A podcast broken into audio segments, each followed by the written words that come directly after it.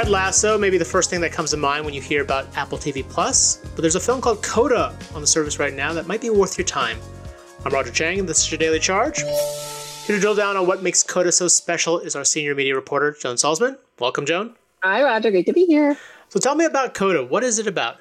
Coda is a coming of age dramedy movie about um, a deaf family, a deaf fishing family, whose daughter is hearing and also realizes that her aspiration when she goes to college is to get into Berklee College of Music and become a singer.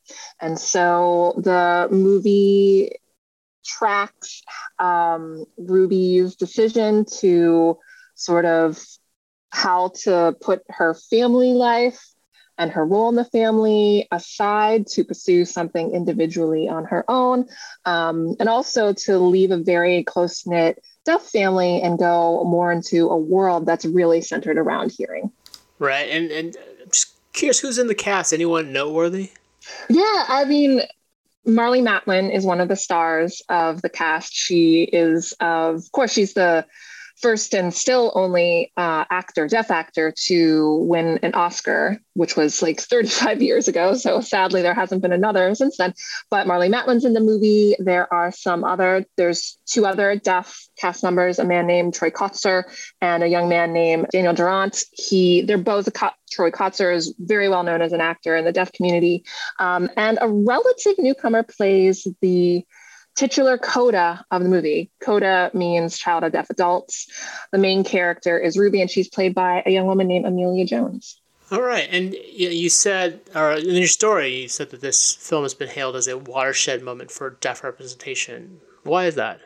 Well, Matlin, Marlee Matlin, um, in emails with me, she noted that not since she won an Oscar for Children of a Lesser God, back in the 80s has there been a feature film with so many deaf actors playing deaf characters you know it's it's not too infrequent you have a single deaf character um, a single deaf actor show up in some really big mainstream movies. You know, we've had some really big examples of that lately. There was a deaf actor in Godzilla versus Kong. Of course, Millicent Simmonds has been in the Quiet Place franchise and in Marvel's Eternals cast a deaf actress as their first deaf superhero coming up, but having multiple deaf actors embody deaf roles in a feature film, that hasn't happened in a really long time. It's also the first time Apple, which is releasing the movie, it's on Apple TV Plus, but it's also in theaters. And Apple decided to release it in theaters with open captions, which is when captioning is baked into the movie itself. You can't turn the captions on, turn the captions off. It's the first time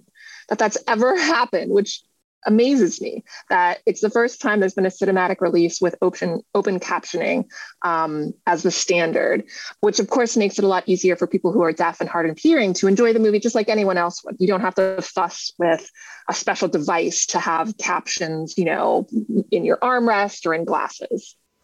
Yeah, and that's actually that surprises me too that this is just the first film where it's actually baked in. Uh, you actually talked to some of the cast and crew. You mentioned talking to Marlee Matlin.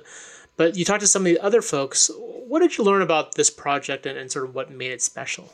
Well, one of the things that um, I found really unique about the fact that Coda includes this, you know, focuses on a deaf family. And so what that means is there's an un- almost unprecedented amount of ASL in the film. You know, there's as many scenes that are completely signed in, in American Sign Language um, as there are that are in spoken English. And so, because there's just so much room for ASL and sign language to stretch and grow, you get to see some real mastery of sign language at work in this film, which is really fun to watch. The fact that it's streaming on Apple TV Plus also makes it fun for people who you know, I'm hearing and I don't know very much ASL at all. It's fun for hearing audiences. Well, me, I guess. It's fun for me to go back and rewatch scenes that are in sign language and really see how some of the actors were able to express themselves with sign in a way that really, you know, does justice to the fact that sign is more than just a language in its own right. It can be a kind of visual art too. Yeah, I think that's a really good point that that some of these actors here really push sign language as a form of artistic expression. I mean, you highlight in your story a, a, couple of key scenes that really illustrate that. I don't know if you could walk through some of those scenes. I know you can't really do it justice on an audio podcast, but just to, to give a sense to the reader or the listener, like how they've been able to take American Sign Language ASL uh, and really kind of push it as a as a form of art. Yeah, there's two. There's two I'll talk about, um, and these are both moments that um, the director Siân Heder decided should be signed only. You know, when they were deciding how to deliver this script into a movie, they had to make decisions. She and some directors of artistic sign language that, that consulted with her closely how to decide, you know, what do we, it was a written script in English, and they had to decide what will be spoken English, what's going to be signed, and what's going to be captioned. What will be the mix whenever we're trying to deliver um, something, deliver a line on the screen. And there's two moments in the film where sign language occurs and it's uncaptioned and unvoiced. So the only way to understand it is by watching the signing. One of those moments is uh, I pause because this I have to it involves a lot of sexual language and so i'm trying to figure out how to say it um, for an audio podcast appropriately. Basically, um, the main character of the movie, Ruby, is sitting in a living room with her high school crush, Miles. And her parents are having an awkward sex talk with them where the mom, played by Marlee Matlin, says, You guys got to wear condoms. And the father, who's played by Troy Kotsur, set, looks at this crush, whose name is Miles, and says, You need to put a helmet on that soldier. And he signs out that line, and that's captioned. But then he has a full 15 seconds where he basically, through sign, and Troy Kotsur is a, everyone who I've spoken to, and every time I've heard him reference, he's a master of sign language. He he performs this bit of sign language for full 15 seconds, uncaptioned, where he describes how you put on a condom and how you use a condom. and the the it's definitely one of the things that people remember most from the film. It also was so visually graphic in a way, so to speak, that it almost got the movie an R rating. And so the filmmaker and um, the women who were the directors of artistic sign language helped to convince the MPA, which makes these, you know, which assigns these ratings, like look, that's just what the word ejaculation looks like in sign language. One of the interpreters said to Siân, like, look, if I were interpreting sign language at the White House in front of Joe Biden, I would still have to jerk off my hand to say it. so that's one moment that everyone should look forward to, or maybe like look forward to not having that be their own personal experience. Um, right. of having a sex talk with their parents. Um, and then there's another a, a, kind of beautiful moment that that Siân Heder said was her most her most treasured moment of the film. Ruby, you know, she as she kind of comes to learn that she really does want to pursue singing um, in college. Not only does she want to go to college, but maybe she wants to go to college to be a singer um, her choir teacher is trying to break through to her. You know, she's very guarded and she has a very thick armor. And so he tries to break through to her and he says, Look, how does it feel when you sing? And at first she's like, I don't know. He's like, No, how does it feel when you sing? And so you can see this character Ruby, who's played by Emilia Jones, struggle to put it into words in her second language, which is English. And so she turns to her first language, which is sign, to express it.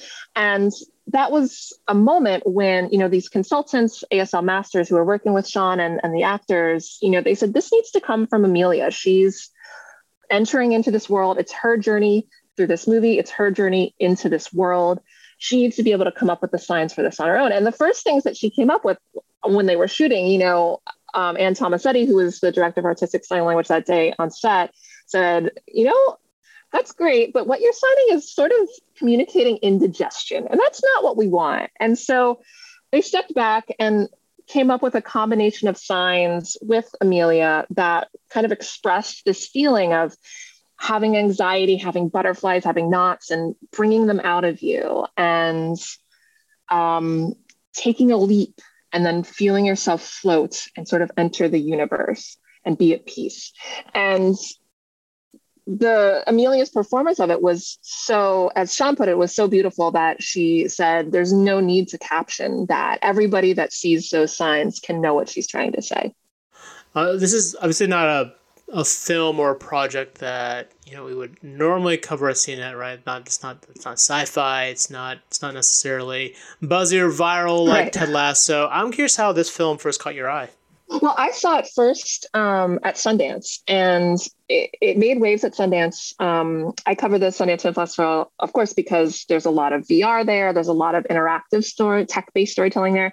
But it's also fun to watch um, some of the films, and especially this last Sundance was all virtual, and so it was very easy to be able to watch the films. You didn't have to wait in the snow in Park City, Utah, in a line to be able to see anything. So I watched it at the time because my my son who i am hearing my son is hearing but my son at the time was attending a dual language asl um, english preschool. And so over the last year i'd been very hungry for movies and shows that showed asl in it because i just wanted to be get you know have more exposure more awareness of language and representations of it. And just have some sort of exposure coming from a you know a, a, hearing community and not having very little exposure to a deaf community to be able to you know it's a very um, it's a very easy hurdle to get over just turning on a movie and getting to watch some some ASL. So I was interested in that respect because I was going to get to see a bunch of ASL and it's really hard to find movies that have so much of it. Um, and when I watched it, it really did sort of open my eyes to just how beautiful and creative and expressive the language can be when people who are true masters at it um, get to put it on display. And it also, you know, and that speaks to the fact that we, t- you know, we started talking about representation at the beginning of this conversation, just how important it is. Like this, this is one representation of one family that's part of one facet of deaf culture and one particular deaf community. But, you know, one of the criticisms, a lot of people uh, who are deaf and hard of hearing have reacted very, very positively to the film. But there's others that have said, like, look, this this family is entirely white. Like where there should be some representation of the black deaf experience which is different than the white deaf experience for a lot of people. Um, and you know this isn't anything new. We've talked about this i'm sure before. When there's just so little representation then that, that puts a lot of burden on when there is a film or a show that represents a community that has been marginalized in, in Hollywood for so long, that creates a lot of expectation for it to cater to, to be the monolithic movie about the coda experience or the deaf experience. And that's just not possible. And so one of the things that Siân, the director, hopes that is a legacy of this film is that it just shows people that deaf stories can be as entertaining as stories about hearing people and that there'll be greater demand to hear those stories that creators will see there's a whole treasure trove of stories to tell within the deaf community and that deaf people will get to be deaf creators will get to be involved in bringing more of that representation to the screen and to television. Yeah that's that's a fantastic point because I've, I've seen that criticism leveled at other other films uh, had the the burden of representing their entire culture um, even though it was just one film, partly because there hasn't been that kind of representation. Uh, I like to try to take that that optimistic perspective that this opens the door for more storytelling.